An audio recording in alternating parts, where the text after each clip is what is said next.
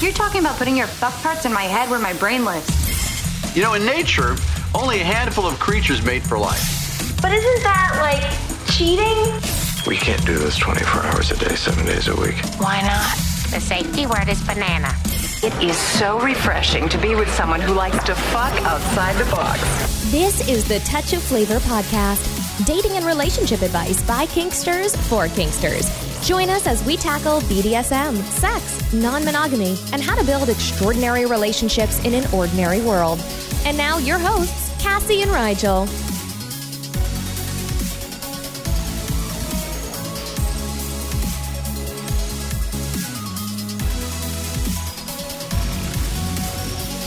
Today we're talking to Jenelle Marie Pierce.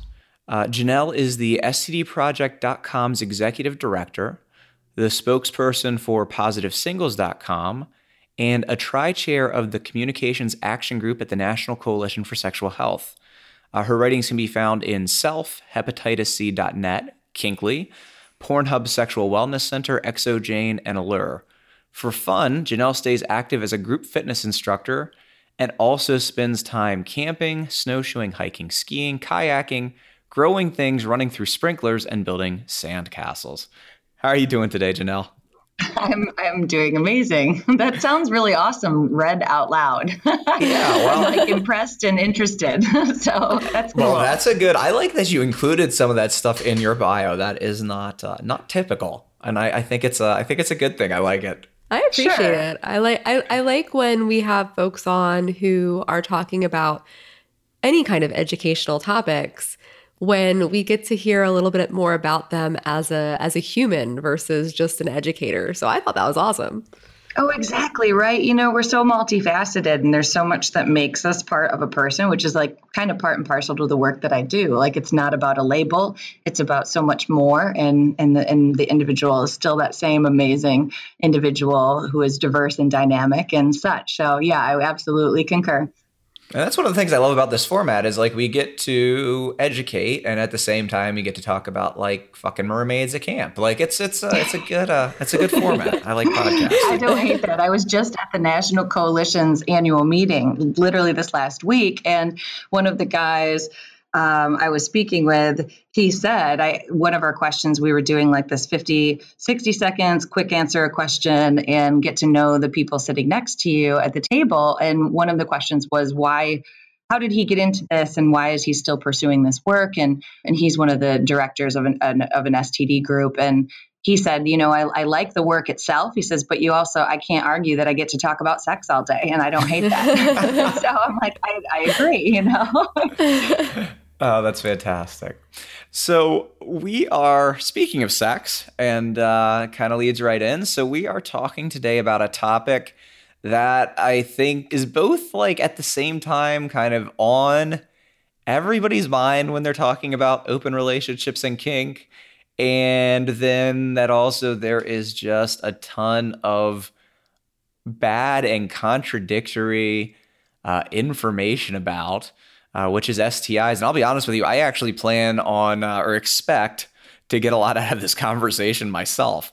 So uh, I'm, I'm really happy we could have you on to talk about this stuff. So uh, I think a good place to start is if you could tell us a little bit about uh, the STD project. Sure. The STD Project is primarily a website, and we also have a podcast and a YouTube channel. And then we are in the process of launching 11 additional websites as well, all around STIs and STDs. And then I've been doing this for six years. I launched the STD Project six years ago alongside STD Awareness Month because of my own personal experience. I actually don't have formal education in public health and STIs. I was an accountant. Um, I have a BBA and an MBA in honors accountancy, but um, I felt as though there was something else I needed to be doing.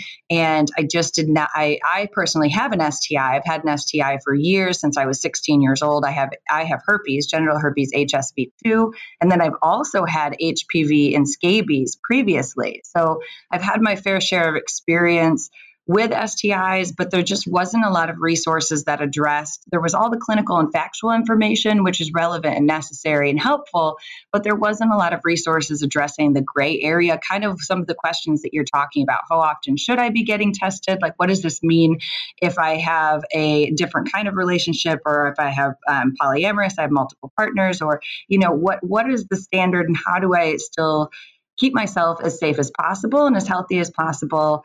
And um, but also enjoy my life and the benefits and the rewards of having a healthy sex life and wonderful relationships and things like that. So that's the kind of gray area that we do a lot of. We interview people who have stis and we do these std interviews on the website and stuff. And again i share my experience all with the intention of saying like hey there are people lots and lots of people who've had this experience and it's not as the media would have you believe. The actual people's individual experiences is not as pop culture portrays it. So do you guys um do you guys do any kind of like activism? Like I, see the National Coalition for Sexual Health.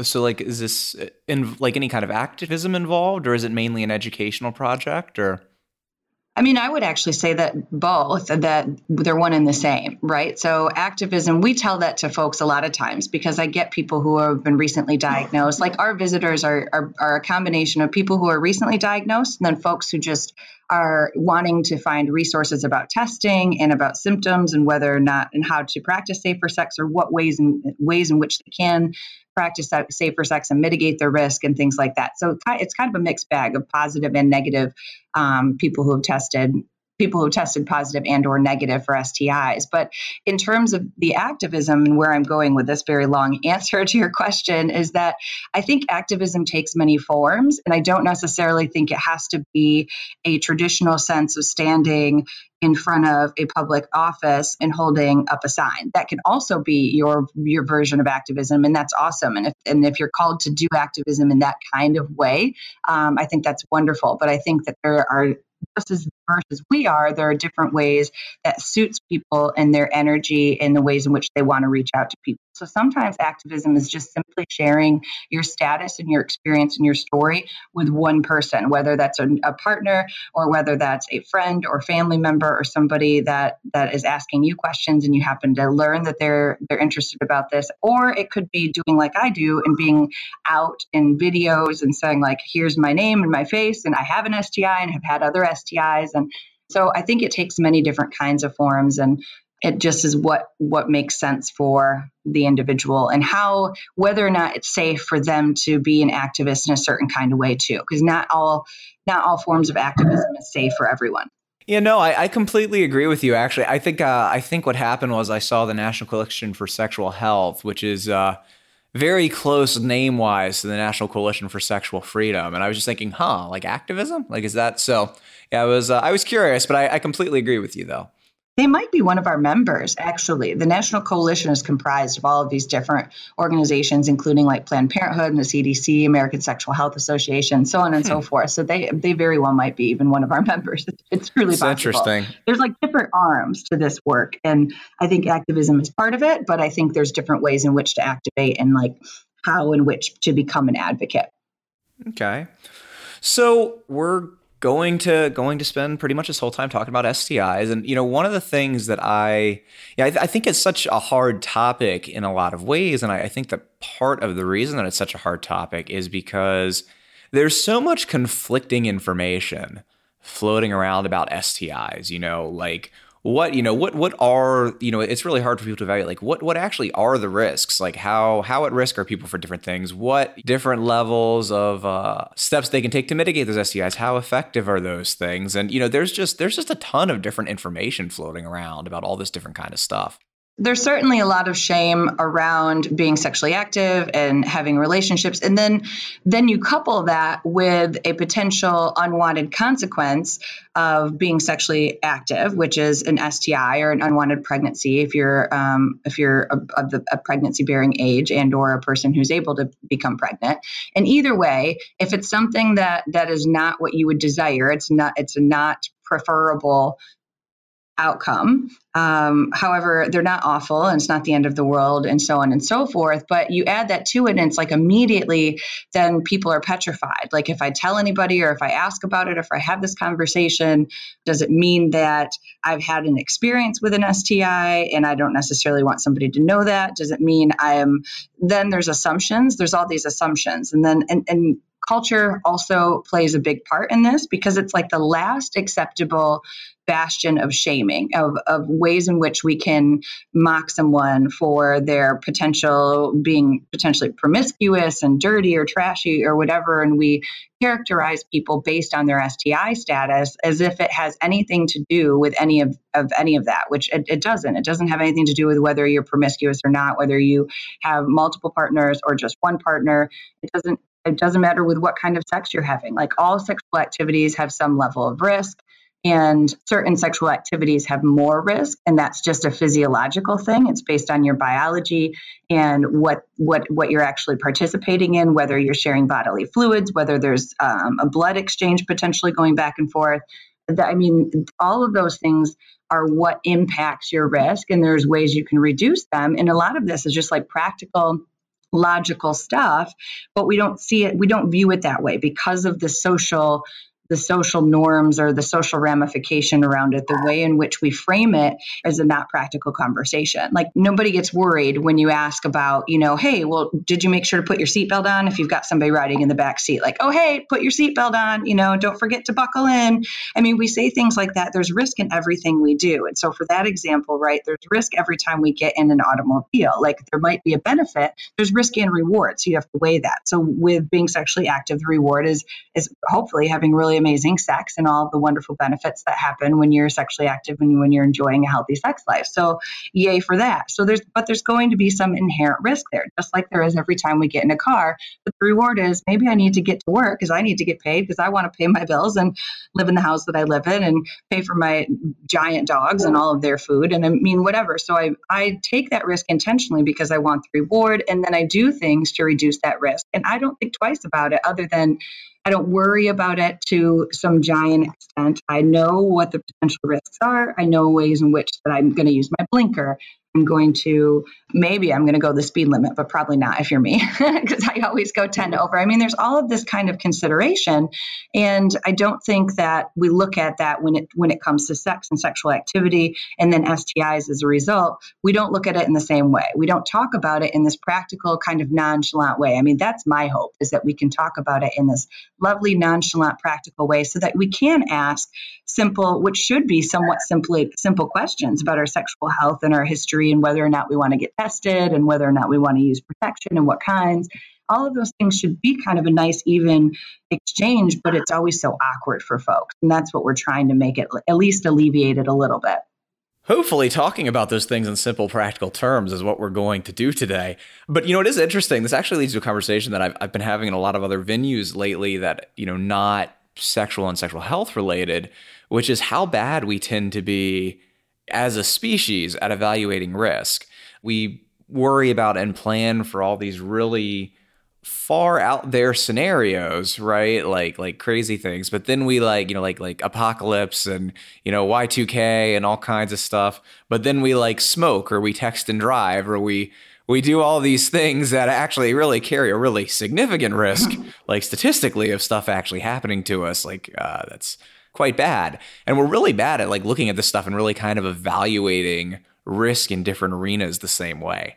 That's so true. And I think too, with STIs, it's like people are so petrified of the outcome. And and because folks remember from like their horrible abstinence only sex ed classes where you were shown slides of like maimed genitalia. And so you think that this like worst case scenario is going to happen. And just like you said that's actually very unlikely. Those are the 1% of the population who contracts that specific infection. And though that person happens to be an immunocompromised individual with other medical issues that increases the severity of the symptoms itself. And usually this is like a third world country country. I mean, there's so many things that are that are really not typical and practical and what people's experiences are when they contract an STI. So we're like preparing and freaked out and so worried about something that's not bound to happen. When the thing is is almost everybody will contract, almost all sexually active people will contract an STI at some point in their lives. Most won't even know it because one of one of those STIs will be HPV. 80% of all people contract HPV, 80% of all sexually active people. I have to use that caveat. 80% of all sexually active people will contract HPV at some point in their lives and most of most of those infections will clear up on their own before somebody ever has signs or symptoms and even knows that they had the infection at all.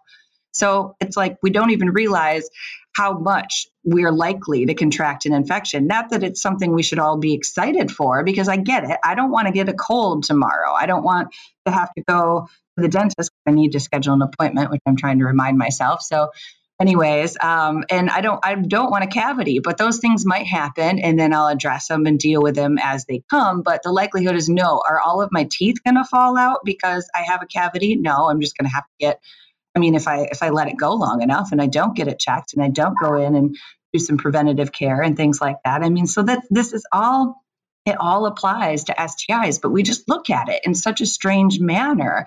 And it is, I think it is all based on that shame.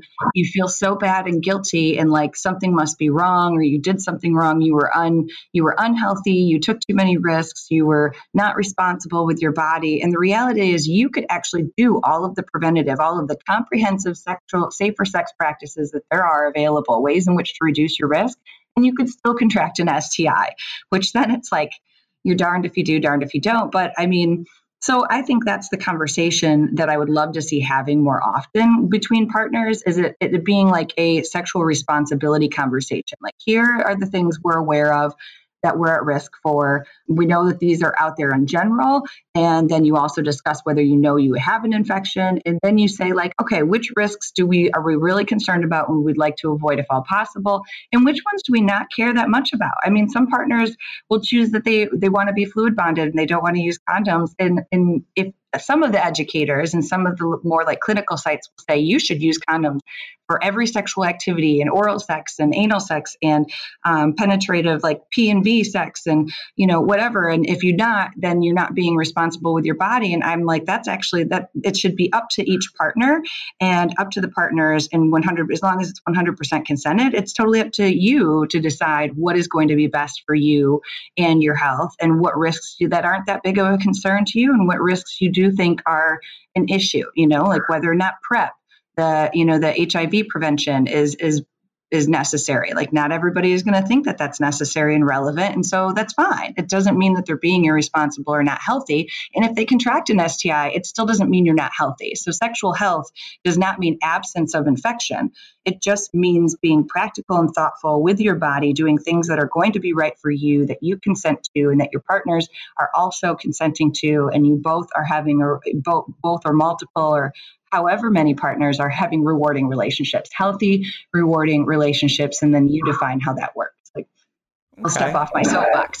so no, no, it's fine. So uh, what I'd like to do along that line is I'd, I'd be curious to hear with the place that you're coming from and and you know the background that you have how since since there is so much of a, you know bad information so many things about that how would you uh, like what do you think would be a good process for people to go about evaluating risk since there is so much uncertainty and bad information and things along those lines? Like when if you like when you approach this how do you think that people should go about evaluating like what their risks are and what they should do about it with with all that bad information out there to simplify on a spectrum, you're, there's, of course, all sexual, all partnered sexual activities contain some level of risk.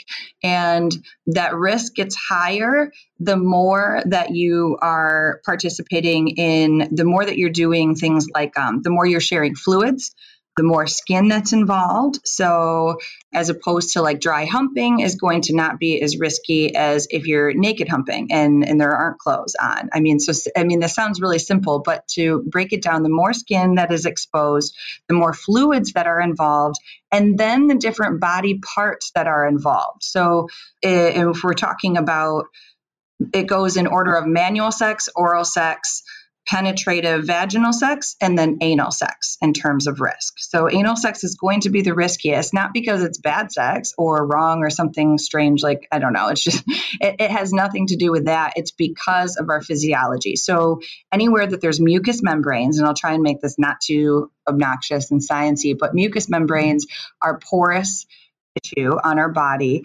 and they're meant to trap unwanted pathogens. And when STIs are involved in what they do, when the mucous membranes trap these unwanted pathogens, they hang on to them in these in these mucous membranes, and then they attack them. And our, our immune system attacks it and rids it, and so that it doesn't enter the body. However, with STIs, our immune system doesn't cure STIs immediately, and most STIs aren't cured on their own. So that's an entry point for that infection. So mucous membranes are housed in our eyes, our ears, our nose, the urethra, the anus, and the entire vulva, almost the entire vulva. So that's why women are more, or, or, or, people with vulvas are more susceptible to STIs and have a higher rate of STIs just because there's more exposed mucous membrane. So then back to the anal sex, why it's riskiest in terms of potential risk of infection, anyways, is because the anus does not self lubricate so there are there's more likelihood of small tiny cuts and tears which also is allows for an entry point into the body and the anus is all mucous membranes. So there's two factors there. And the anus is not as what's the word i want to use? It doesn't expand and contract. It's not as flexible without a lot of a lot of experience, it's not as flexible as the vagina is naturally. So the non lubing and the mucous membranes, as well as it being expandable and not as easily flexible as like the vagina would be. So I hope that makes sense, but that's really it's it's it's just a factual thing. So the more your mucous membranes are exposed or the more you're interacting sexually with areas of the body that have mucous membranes, there's more risk. But then if you're just wanting to simple make it super simple in order of least most risky manual sex, oral sex, vaginal penetrative sex, and then um, anal penetrative sex. Right. And there's some of the activities, the risk depends on uh, your personal risk level, depends on, you know, which side of that activity you're on, correct? That's true. That's also yes, exactly. So if you are now to to some extent, right? So oral sex actually, well, and I guess it depends on who, whether it's a yeah, you know, no, that's actually the simplest way to say it. Yes, if you're the giver, the receiver, sometimes there's a little less risk involved for one versus the other. But I think it's if you put it on that continuum and simplify it, and that's and that's where i think that's also where this conversation gets confusing for folks and tricky because each sti is also different. So the risk that i told you manual oral vaginal penetrative anal penetrative that's the easiest simplest way. And we're also talking about with no protection no lube. We're just talking straight that activity without additional safety things involved, right? So, as soon as you start utilizing some of the safer sex methods that are included in comprehensive safer sex, then your risk does start to reduce.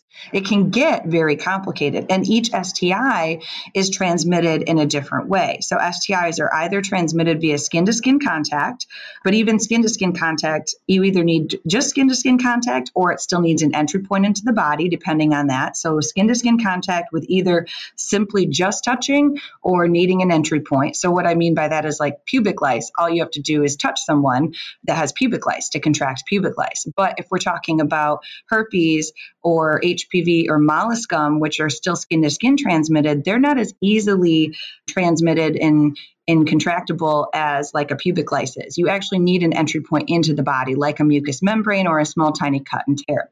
Then there are infections that are transmitted via bodily fluid. So whether it is vaginal or penile secretions or saliva and or blood. And then not every infection is transmitted via all bodily fluids. Some are transmitted only via blood.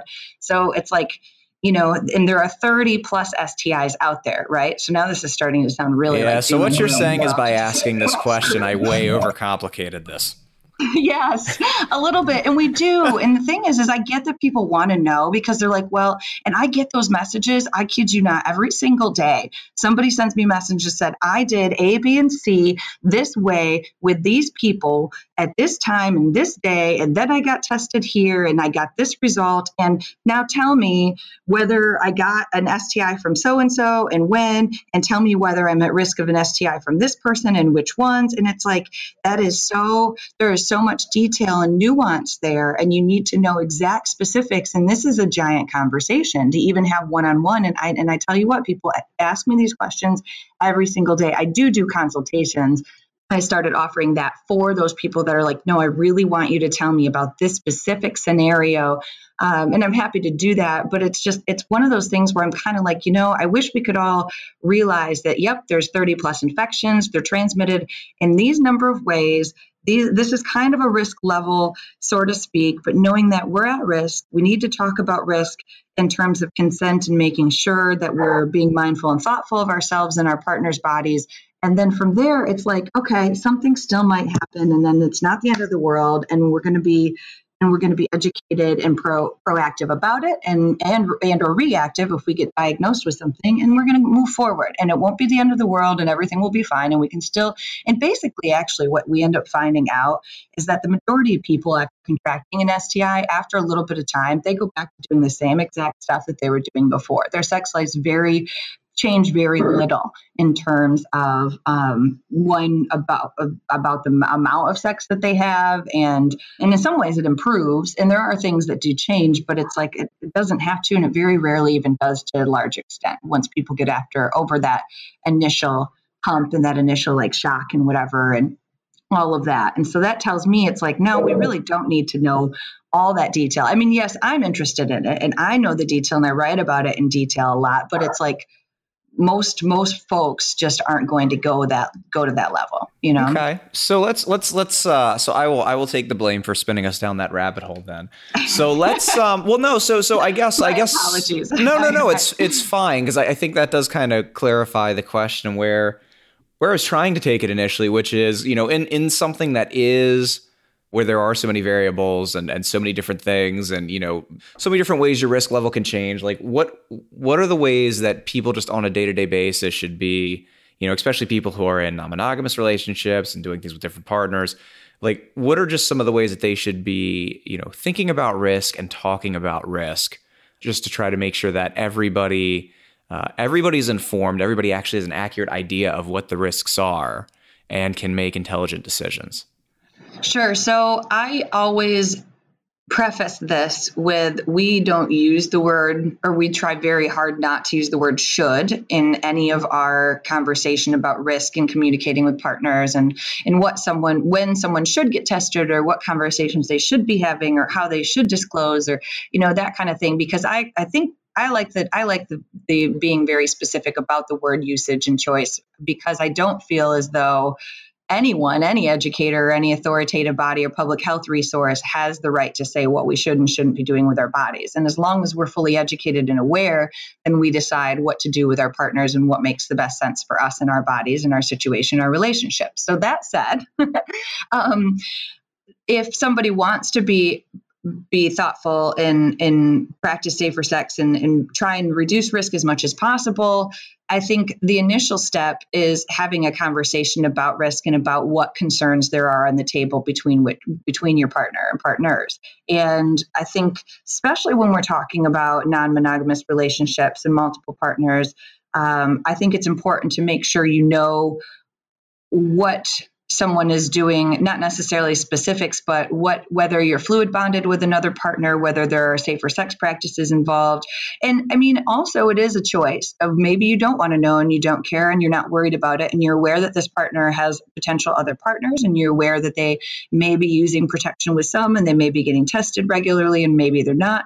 And that's a risk that you're willing to accept. And then i think then that's all right. That's on you instead of us then once we contract an infection then trying to go after someone and attack someone because I think we need to take responsibility for our bodies, our health, and our activities as well.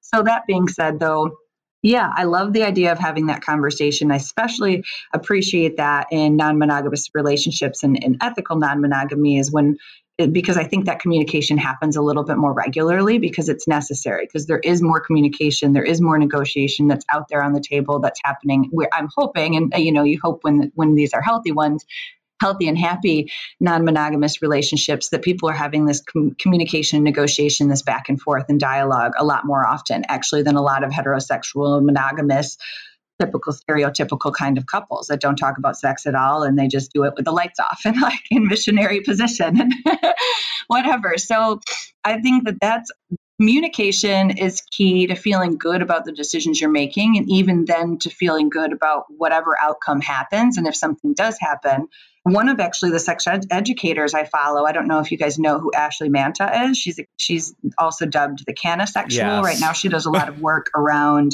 um, around sex and cannabis and those two things together. But she's in a non monogamous relationship, and her primary partner is married, and she is has herpes and has had genital herpes for years. And so she talks a lot about what that means, and because right there's a risk to her primary partner, and there's a risk to her primary partner's wife as well. And so they've decided what is going to make sense for them in terms of um, reducing risk, and that she might be on. I don't. I don't. I can't say this for sure. She might be on an antiviral um, which also reduces the amount of shedding and risk and things like that. So there's, and I think it's specific to like if you are STI positive, based on which STI you have, there's going to be different ways in which to reduce risk and ways in which you want to talk about what that could potentially mean for a partner, partner, partner. So I, the only thing I can say for sure is communication. I mean that that should be that's like the bread and butter of everything and should be our foundation all across the board. There I am using that word should again. But um, so, and then from there, it's up to each partner to say, like, okay, do we want to use condoms and do we want to use condoms all the time?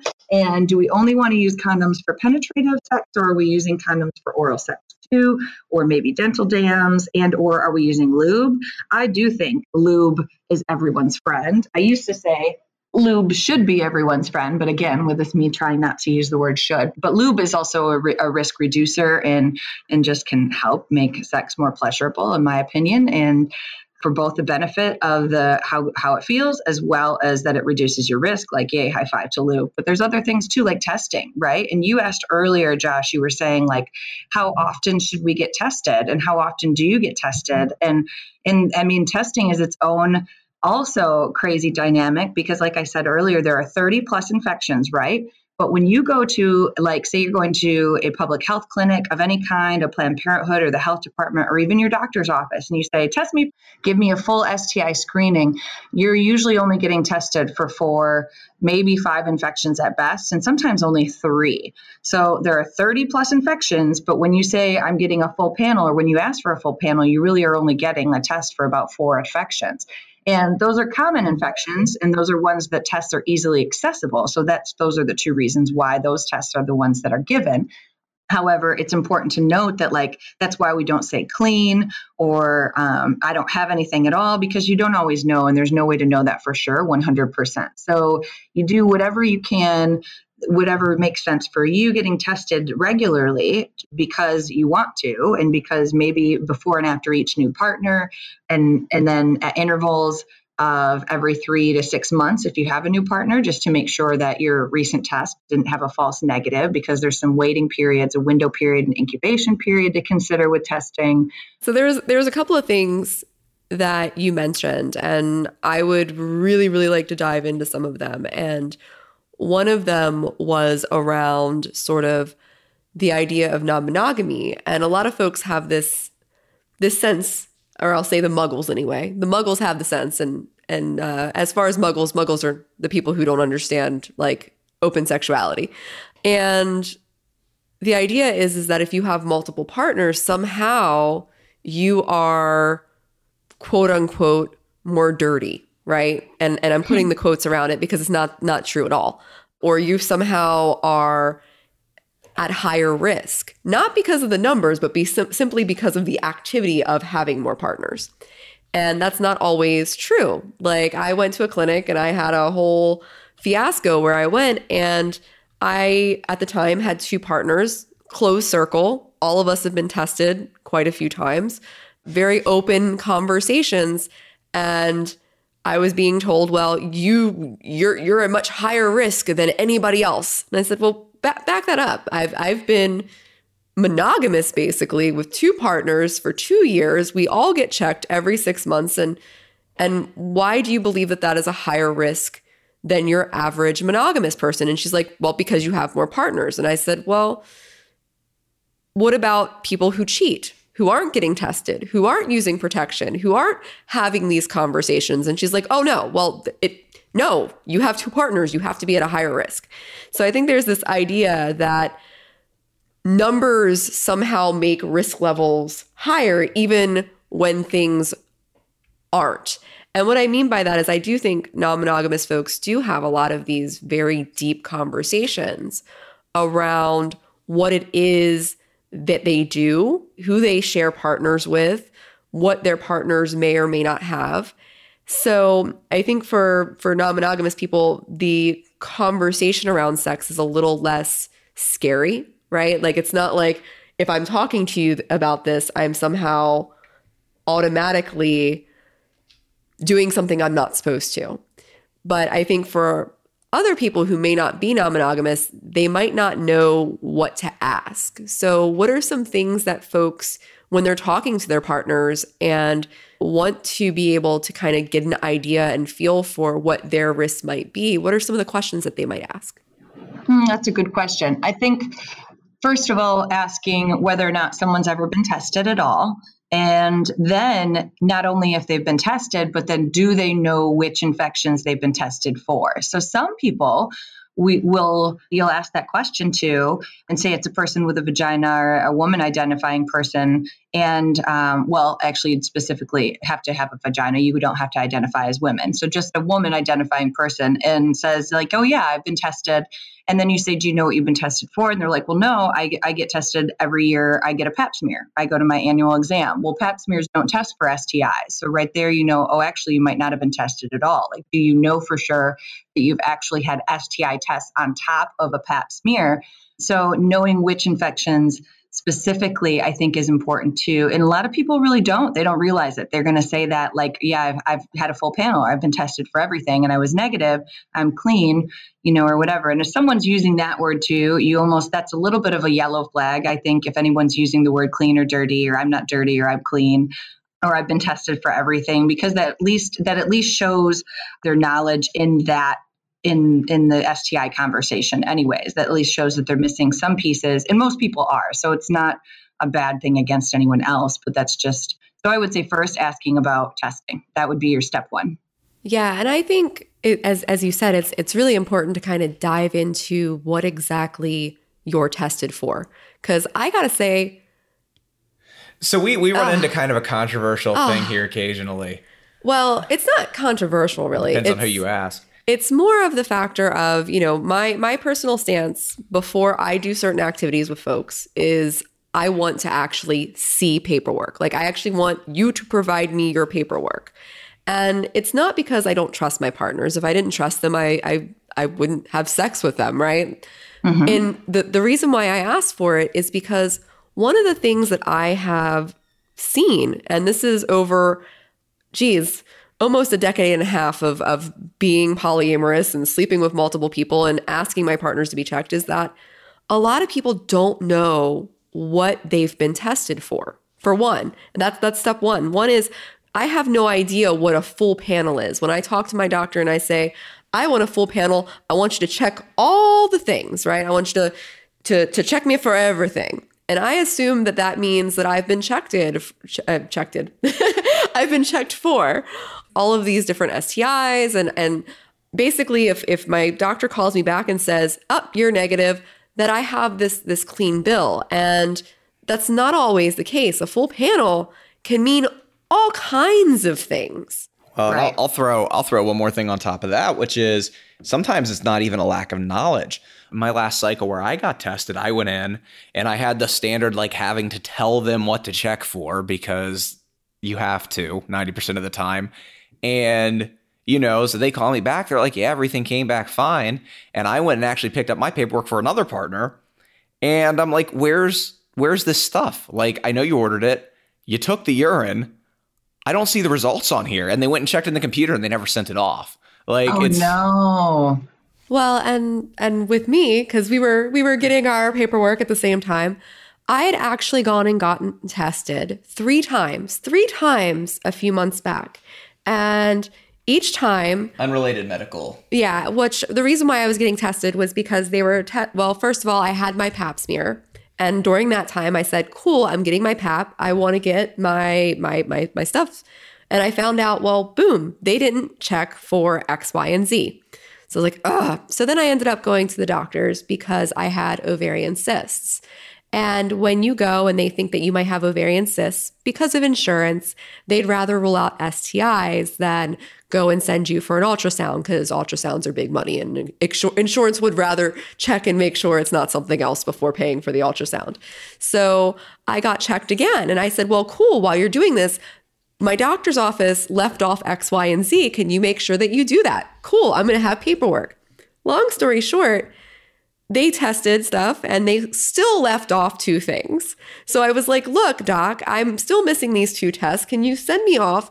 And lo and behold, my doctor still left off one of them. So I got tested three times in the matter of like a month and a half, and nobody checked me for syphilis. Not one person wow. checked me for syphilis. So, and each time what was happening was, is that my doctor's office checked me off for a full panel. And what I recognized after talking to my regular doctor, my OB, because of the the pap smear, and also to the other doctor because of my ovarian cysts, was that each one of them had different definitions of what a full panel was. Right. So this is the medical community, the actual oh, medical yeah. community who are who do not have what a full panel is. And so from me asking my partners, it doesn't actually have anything to do about trusting them.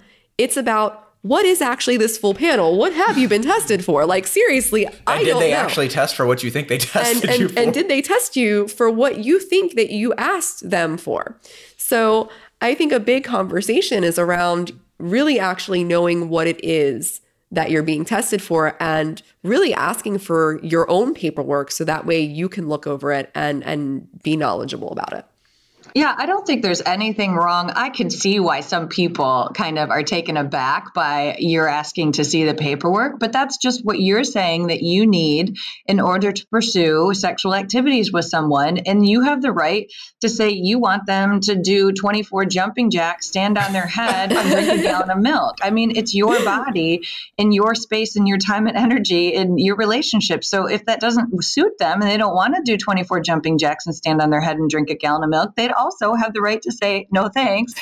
But the reason why people get so worried about it and I think are taken aback is because everyone feels so offended. Like, well, what do you mean? You mean that you think I'm dirty or I don't take care of my body or I'm not healthy or I have infections, which again, like I said, sexual health is not an absence of infection. However, that's what a lot of people perceive as sexual health. Like once you have an STI, you're no longer sexually healthy. And that's just not accurate and isn't the case. But anyway, I don't think there's anything wrong with it. I think that's what you've decided that you would like and you need to pursue a relationship based on your experience. And um, and you've got really great corroborating and our great corroborating argument saying like wait a minute. No people don't always get the same things consistently. And i'm even surprised to hear that with syphilis because syphilis is one of the ones that's almost always right. panel. So that shocks me. I mean i wouldn't have been as surprised if you would have said like hepatitis b or something like that that isn't always on a panel. You know, it's almost always chlamydia, gonorrhea, HIV, and syphilis are like the four that you see across the board. But some people only regularly get tested for HIV. And then if you're not having conversations with whoever the practitioner is providing these tests, you may not be deemed at risk. And so they don't give you one of the tests that you would like. I mean, yeah, there's all sorts of differences within the medical field that's maddening. It's maddening as an educator because people want simple answers. And you're like, oh my gosh, you know, there's just so much detail and there's so much information. And it is. It's hard to be able to just tell somebody, here's what you should do, or the one thing, or the four steps, and, and then you'll be great and good to go. And we'll give you all a high five for being responsible and healthy. And it's just not nearly that simple. Yeah, absolutely. And as far as like with my the my my my request for paperwork or a requirement for what I do, I guess for me, one of the things is is that I also provide mine, right? Like it's not something that I'm asking from my partner that I wouldn't do. And I really haven't had a whole lot of when I said conflict. It was more on other people who aren't my partners. My partners, I haven't really had issues with because I do present it that way. And I think that's how I present it as, you know, I'm not questioning you. I'm I'm I'm questioning whether or not it's the doctor's actually doing it and things like that. And I think that that's really important about how we ask our partners so that way we don't make people feel bad, right? Like we don't make people feel like we're calling them something or we're speculating that there's something wrong is that the way that we approach it. Like, this is something that I'm just trying to look at. Yeah, and one one thing I was going to throw in there real quick, just because uh, the way I heard it when you said it was when Cassie was saying she thinks it's important to you know to to get paperwork. Not talking about us, just in general. She wasn't saying that uh, you know if you're like you should follow that same kind of practice that's a, like avoiding paperwork from your partners that's a really personal decision and trading paperwork no i was um, saying seeing your yeah, own that you paperwork. need to see your own paperwork to make yeah. sure that when that doctor called and said oh yeah we did that stuff that they actually yeah. did it so yeah. if, if that was confusing that's that's what i meant by that yeah is definitely you should you should check your own paperwork i think that that's that really phone important. call where the doctor says nope you're good is not uh should not be the last word on that yeah, I, I think it's really important to check your own. Stuff. Well, and it's also another side note is that even if you see someone's paperwork and they want to show you, like there was an, there are a couple of apps that that you can that you can get your STI test results sent to this app, and then you can show or send it to someone to show a new partner, hey, I tested for these infections and I was negative and or positive, whatever the result was. The only bummer about that is I think is folks a false sense of security. And again, not because I think we should all be freaking out and really petrified of STIs, but because somebody could have literally slept with somebody or had sexual activities with somebody the the five minutes after that result came through and now they're positive for an infection. So it tells you something but it doesn't tell you there is still like if you want to take it to that next level and if you are still concerned about that risk. I mean maybe that's good enough and and that and that is for a lot of folks and i think that's awesome. I think it's a choice that each person has to make about risk and like okay are those results good for me or would i also like to get tested? Maybe this is going to be a continuing partner and so i want to get tested with them in three months and then maybe even again at the six month mark. And then if we're still just seeing one another um, and or we have the same multiple partners at that point in time then maybe we don't have to get tested again until we enter in a new partner or have had a new sexual experience that may have put us at risk again. But um, yeah i think you still in terms of testing no matter when you get tested they do say and will and will advise to get tested again three to six months later to make sure that results weren't falsely negative because they may not have the window period may not have subsided. Like if you contract an infection yesterday and had sex with a partner who had an infection yesterday and you get tested in the next week, you very well may be infected, but it might not show up on that test yet. So so I think it's super helpful and I think that's totally up to you and I don't yeah, I think that's awesome. Like good for you for being aware that there is that all that difference in in the test. I mean, it is. It, it boggles your mind and so when someone's like, "Yeah, it I'm really does," it really, it, it really. Well, we we we've had we've had actually. I mean, this has been past experience too. I mean, it's it's like you know, like depending on where you go, certain places don't want to test for HIV or Hep C if you're not a needle drug user. Certain places, so. With that in mind, uh, for people who are listening to this who want to go and they want to get tested, and now they're listening to this and they're like, oh my God, I just go ask my doctor for full panel and I have no idea what they do what should people actually be? Okay, there's that should word again. What would you recommend that people ask uh, their doctor specifically to have tested when they go? Because at this point, when I go, I tell them exactly what I want, and then I double check to make sure they're actually doing it. So, what what would you recommend that people would be asking their doctors for if they want to make sure that they're actually getting checked fairly comprehensively?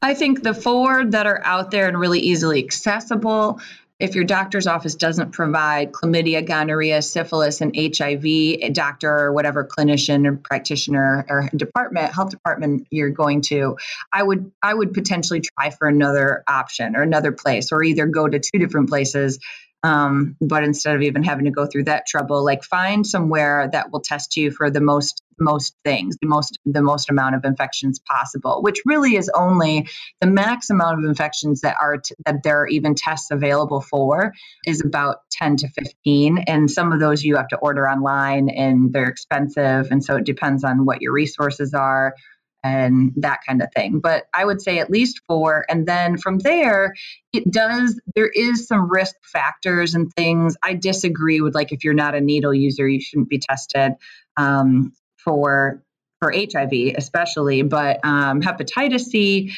that's uh, I don't know. It kind of goes both ways. Hepatitis C and B. Um, what else am I missing? Oh, trich. There's a giant debate still about whether people um, whether you whether it's not recommended to get tested for herpes but a lot of people want to know. However depending on the type of test there's that that's a whole other conversation that we could talk about for an hour. But what i'll say is that you may ask for a herpes test but your doctor might not be willing to provide it. There are certain places that will give you a herpes test which if you don't have an active outbreak you may test positive and you won't know where the location is. So you could have an oral infection or a genital infection which is one of the reasons why they don't test unless you have, unless you're presenting symptoms. But it kind of sucks because herpes is like what nobody wants. It's like the last it's the it's the joke of every late night comedy show and every every movie and things like that. And so people think it's just this horrible thing. So everybody wants to find out whether or not they have it but a lot of people won't even provide you with a test and then even if you do get it you may not know where it's located. So there's i would say at least four but then if you can get additional tests great. If they offer i would ask them what they offer what other tests are available and then i think a good practitioner will tell you why you are or are not at risk and why they would or would not recommend it themselves um, and also based on whether your health insurance will cover it or whether you have the resources to pay for the additional testing and then it's up to that those people do need to communicate um, and I will say this is a need actually, because a lot of times a practitioner will ask you questions about the activities you're engaging in and wh- about your number of partners and things. And it's not because they're necessarily being judgy or they even care about that detail aside from if you are having if you're engaging in certain kinds of sex they may test different areas of your body. So if you get a urine test for chlamydia and gonorrhea but you're having primarily anal sex with a partner and you don't tell somebody that then your urine test is going to come negative because you're not having vaginal penetrative sex and but then you could have an anal infection where they would have to swab or you could have an oral infection. Maybe you're just engaging in oral sex with a partner and you haven't done anything else but you, if you don't tell that to the practitioner they won't know to swab your your throat. So you'll pee in a cup thinking that that's going to cover your whole body and it only covers infection, non anal. Does that make sense? I don't know if I complicated things there. Ah, no, I think it's. I mean, so you know, the the four you said HIV, gonorrhea, chlamydia, and I think syphilis was the other one that you said. Yeah. Main four, and then talk to your doctors about the other ones. And yeah, it's important to be able to talk to your doctors. Yeah, those four for sure, and then ask the questions about what's available and then make sure to disclose and talk and talk openly with the provider. And then if you don't like how the provider, if the provider is not open and receptive, empathetic and inclusive, then absolutely get the F out and find a new provider. You do not have to tolerate that. They're providing a service, you're paying for it, whether it's directly or through insurance, indirectly. You have to be your own advocate. And if somebody is not treating you in an empathetic and thoughtful way, then there are other providers that will. So don't be afraid to say, this isn't the right fit for me. This is not a place where I feel safe and where I feel like my conversation is, my concerns are being heard and um, and understood. So 100% get out. if you need to. And, and, and, a lot of people do. I mean, this is often this we talk about this all the time at the National Coalition. So you aren't the only one experiencing that if you've had that experience too.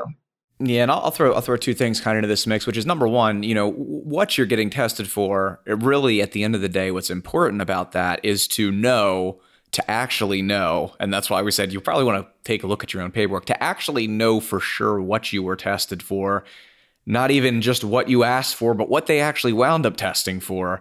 And mm-hmm. then to be able to communicate that and the results effectively to your partner or partners. So that that's the first thing. Second thing I just want to throw out while we're talking about this is that, you know, because we've talked about doctors and insurance and, you know, but but many locations, you know, around the country, I don't know if it's all, but I know that it's a lot. You probably have more insight on this than me. You can go to clinics if you don't have the resources. They will definitely, in my experience, take a little more leeway in what they think you need to be tested for with your risk levels versus what you're asking them to do. But you can get it done for free.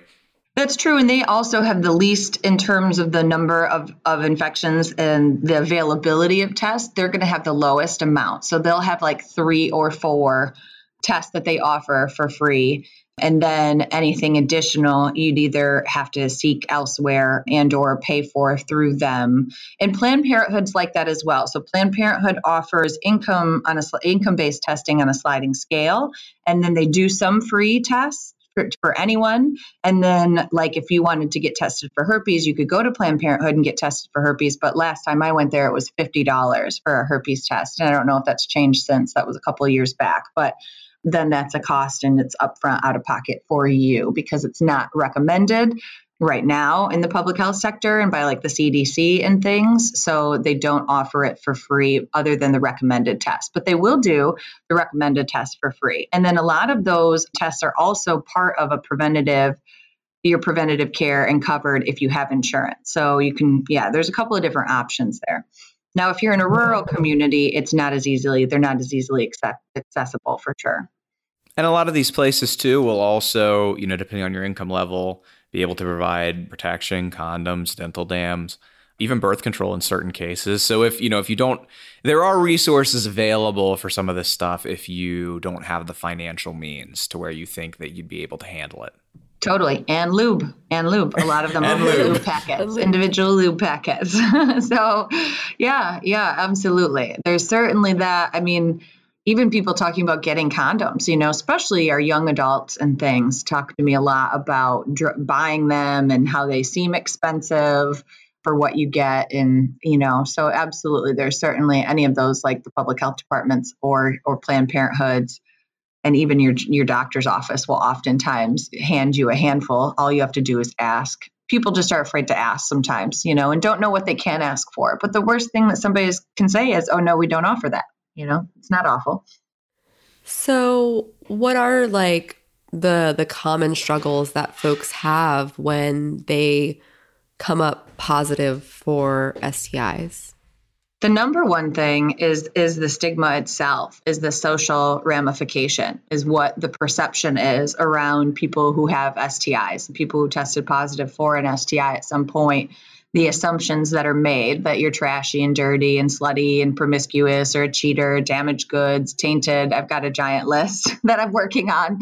And um, and all of those things i hear regularly. And it is that last area. We know that we can't talk about people's sexual orientation. We know that we can't talk about people's ethnicity. I mean, or we should know. I don't know. This current administration is having me think otherwise. But I mean, you know, in terms of PC language and the things that are no longer cool to say, and we don't talk about someone's disabilities and class and status and all of that stuff like we're we're well aware that when we do it's a rude and crude joke and it's not going to be well received across the board but like STIs and herpes in particular is one of those still ones where it's like everybody giggles and it's still joked about. And so I think that's why it's so tough for people because everybody has these assumptions about themselves that they're not sleeping with dirty people and they're not dirty themselves and they're not trashy and they don't feel like it's a risk that's relevant to them. They think only certain kinds of people contract STIs. So then when it does happen to them, which it happens to the majority of people, they're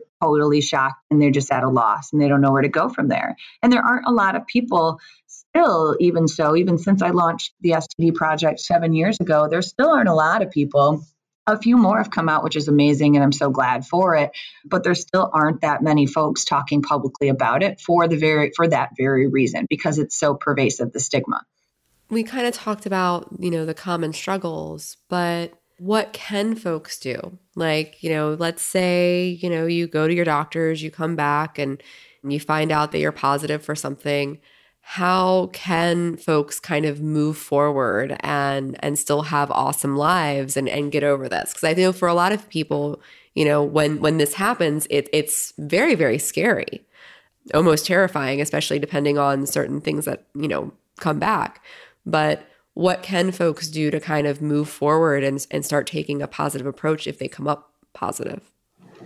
So I also think I should have said this along with when you said what's the what's the struggle but the secondary struggle i think that is it kind of coincides, but it just is like a slightly day or two later or hour or two after that first initial shock and shame of a diagnosis. But the but the concern is always about dating and how am I going to date? How am I ever going to have a sex life? How am I ever going to partner, have a partner, or get married, or have children, I mean, that immediately comes pouring in right afterward. And I think, in terms of like what can people do, at first it's all right to be to be fairly miserable and frustrated and scared and concerned. I think that we we're taught our culture, or at least in our Western culture, it's often that bad feelings and negative emotions are all bad. That we're never we're supposed to just be happy and content and peaceful and lovely and amazing all the time. But things happen that we don't we don't want to happen. That they're still not desirable. They're not our anticipated effect of something, an outcome. And so then we sit for a minute in that. And I think it's okay to acknowledge, like, okay, I feel like crap about this. This makes me feel really worried about my future and, and about my relationships and about who I am and what does that mean for me. Because I think then if you acknowledge that, then you can move forward past it rather than trying to I don't know if we don't if we don't at least acknowledge and say this is how we feel first and then deciding like wait a minute why do I feel this way I think looking for the the looking for the origin of that? Like what is making me feel this way? What information have I learned? What's my background that is that has made me decide that this is the doom and gloom and the most worst thing that can happen? And because it's certainly not. And then then the third step is find some resources whether it's our resource which yes great. If you love the std project then wonderful. But our resource isn't always going to rock everyone's world and isn't going to resonate with everyone and so that's cool too. So find a resource that does. Find find information and move past it that way. Like become your own advocate and empower yourself so that you don't have to sit and wallow for as long. And now it's a lot easier and more accessible than when i was 16 i'm 36 so i've had herpes for 20 20 years. I think I need to throw a party this year. I'm going to I'm going to do something about that. So anyway, but yeah, I mean, it was it was a lot harder when I was a teen and we didn't use the internet in the same way. AOL chat rooms were still around. I mean, you know, I'm dating myself, obviously, but I yes, I just made a face when you said AOL. It's okay. That's all right. That's how me and you first started talking. I know, and Aww. now we're dating ourselves. So and no, wait, really? Oh my God, we did AOL. We did. We, we we we like messaged back and forth with the whole like instant messenger. Yes. oh yeah. No, oh, no, yeah. it wasn't that, that early. Funny? I was in the military, and there were cell phones. Okay, but mine when you were messaging me, my, my, my parents hadn't updated. That doesn't surprise to, me to, at all. Yep. Yeah, when I was using AOL, I still had a pager. so Gotta love that. Somebody got 411 on the phone and then you'd have to find a payphone. There aren't even payphones around anymore. My husband and I were talking about that the other day and we're like, we literally haven't even seen a payphone on the side of the road in ages. Or you'll see the shell of it without the actual phone inside anymore, you know? And it's just like, wow, it's it's crazy. we're getting old. That's just that's all there is to it. Well, Jenelle, I think we've had a, a, pretty comprehensive discussion on this stuff. Is there anything that you want to cover that you don't feel like we have so far? Oh goodness. No, I mean I think I think this is certainly thorough. I mean for for for the first conversation anyhow, I'd be interested, you know, if you end up having listeners circle back and say like, "Man, I have this this dying question and I would have loved to have known this." I mean, I'd be happy to come on and we can do like you know, a power hour of just answering questions nice and quick and, and kind of filling readers in for their specific but listeners in. But um let's let's do this. So we have Q and A's every so often. If you guys have uh, questions, Q and A questions specifically around STIs and living with STIs or safety or that kind of stuff, send them in. We get six or seven of those, and Jenelle's up for it. We'll do a Q and A with Jenelle, uh, which would actually be interesting, Jenelle. That would be the first time we've done a Q&A with anybody just besides Cassie and I, but I think that would yeah. be pretty cool. cool. And uh, if you're up to that, we will do that then. Once for we sure. once we get enough questions for like a 30 40 minute episode at least. Yeah, if there's a need for it then absolutely. I would be happy to do that. All right, folks. So uh, so now you have a challenge to get Jenelle enough questions to have her back on. So uh, a touchofflavor.com forward slash ask and you can send your question in there or you can call in and the number's on that page and you can leave it on the voicemail a touchofflavor.com forward slash ask. And we love when you guys send them in with the voicemails. Because then we get to play them. Jenelle we're going to link in the show notes which is going to be this episode 43 so it'll be a touchofflavor.com forward slash 043 and we're going to link to your website and your project and some of the other pieces of content that we've mentioned. Maybe we can come up with a, uh, if there's like a resource where people can look up clinics near them or whatever. And we'll put all that in the show notes. The other thing that I want to mention is I actually a while back found these, they're like charts that try and do a really good job of simplifying STIs and safety with different activities. It's from this site called Smart Sex Resource. And what I'd like to do is I'd like to send those to you. And if you find those reasonably accurate, I would actually I'll, I'll, post those in the show notes for people as well. But I want to I want to especially since this is your episode, I want to run them by you first to make sure that you actually uh, something that you actually think is in line before uh, before I put them up. So folks, if uh, if Jenelle if Jenelle uh, thinks those are good, I'll put them in and they'll be in the show notes as well. I know exactly what you're talking about. We use them. We reference them. They're in British Columbia. Mm-hmm. Oh, okay. The like the the two charts, like they have like the vaginal anal sex chart and the oral sex chart and the other kinds of sex, and it's got like the the columns and stuff. Mm-hmm. Mm-hmm. Oh, okay, good. So those are fairly accurate. Yes, mm-hmm. they're really good. They do a really good job. I like their visual, the visual way in which they put it together, like an infographic. Yeah, it's real good. Okay, I'm still going to send them to you just to make 100% sure we're talking about the same thing, but I'm actually really happy to hear you say that because I found these a while back and they've been like the most in some ways the most useful breakdown of trying to simplify a really complex topic that I've ever seen, but I was I was never that sure as to how accurate they actually were. So I'm I'm happy to hear you say that uh that they are they're accurate-ish. Mm-hmm, so mm-hmm. yeah, but I will still send them just to make triple sure that we're talking about the same things, and and I'll put them in the show notes for folks at a touch of touchofflavor.com forward slash zero four three. So are you ready for our speed round? Yes. Oh, let's do it. Cool. I forgot about that. Uh huh. All right. So the idea is to get through the questions as fast as you can. this will be a challenge. Okay. so we've got 10 questions. It should take you about 60 seconds to answer all of them. Okay, go for it. Cool, game on. Uh, so the first one is What is something you're not very good at? Answering questions succinctly. all right. Next, best piece of, re- of relationship advice you've ever received? That there is no kind of bad sex. It's just whatever kind of sex that is consensual and good for you. What are three things you couldn't live without? Mm, oh my goodness. Why is that a tough question that I couldn't live without? Some of these things are like I kind of could, I probably could. But let's say, what do I do every day? Being outside, getting to be outside. I could never be in jail or in like a solitaire. That would, I would go crazy. I'm already a little crazy. Or what else? I couldn't live without my family in being and having those relationships. And I couldn't live without being able to go out to eat. All right. So, what turns you on? Intelligence, hands. I look at people's hands, and that's big. And then, do I have another one? What else turns me on? How someone smells. Me too. So, what's something that's true that nobody agrees with you on? That it's cool to have herpes. Good answer for the show. Yeah. So, what is your biggest fear? My biggest fear, my life being oh oh my goodness, there's the timing. My life being We've never done that before, but it seemed appropriate. that makes it so tough. I'm so bad at this. So yes, my my life being insignificant. All right. Um, what's the most adventurous thing you've ever done? It can be sexual or non-sexual. Uh, jumping out of a plane. A book you would recommend for our listeners? Hyperbole and a half. Uh, who's your movie star or TV crush? Tom Brady. Ugh. What's something you're working on right now that you... okay. He's both um, he's both a man and on not on Cassie's football team. Yeah, so. it's just so bad. Okay. All right.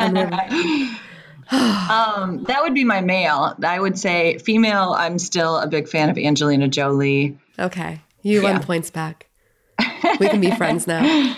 Uh, what's something you're working on right now that our listeners oh, should know about? Oh my gosh, I just want to share this. So now I'm screwing this all up. But I just wa- I was just watching Pose. Have you guys seen Pose? It's um, a show on FX about uh, the transgender community in the 1980s in New York. And then I watched, uh, then I was like so into it. And then I found some trans porn and totally masturbated to that the other day. So, like, I'm all over the board in terms of my preferences, but there aren't a lot of like movie stars that are transgender yet that I've seen celebrities. So anyway, I digress. Go ahead. I didn't know about the show, so it sounds good. All right, so I'll re-ask the other question. And we've kind of mentioned this, but where can folks find you online, Jenelle? Oh, the stdproject.com. The STD Project. I'm on all the social media channels too. So I'm pretty easy to find that way. And we'll link to you in, uh, like I said, we'll link to all those in the show notes at a touch of touchofflavor.com forward slash 043. All right. Well, thank you for joining us today, Jenelle. This has been a fantastic conversation. Oh, good. Good. I'm so glad. Thank you so much for having me. I'm really delighted. And I was so thrilled that you were interested and, and that supportive and encouraging. So I really, really appreciate it. Thank you. Thank you. Thanks for listening to the Touch of Flavor podcast, where we're building relationships outside of the box. Got a question about kink, power exchange, or open relationships that you've been holding on to for years? This is the place to ask it. Submit your question at a touchofflavor.com slash ask or leave us a voicemail at 833 ask TOF1.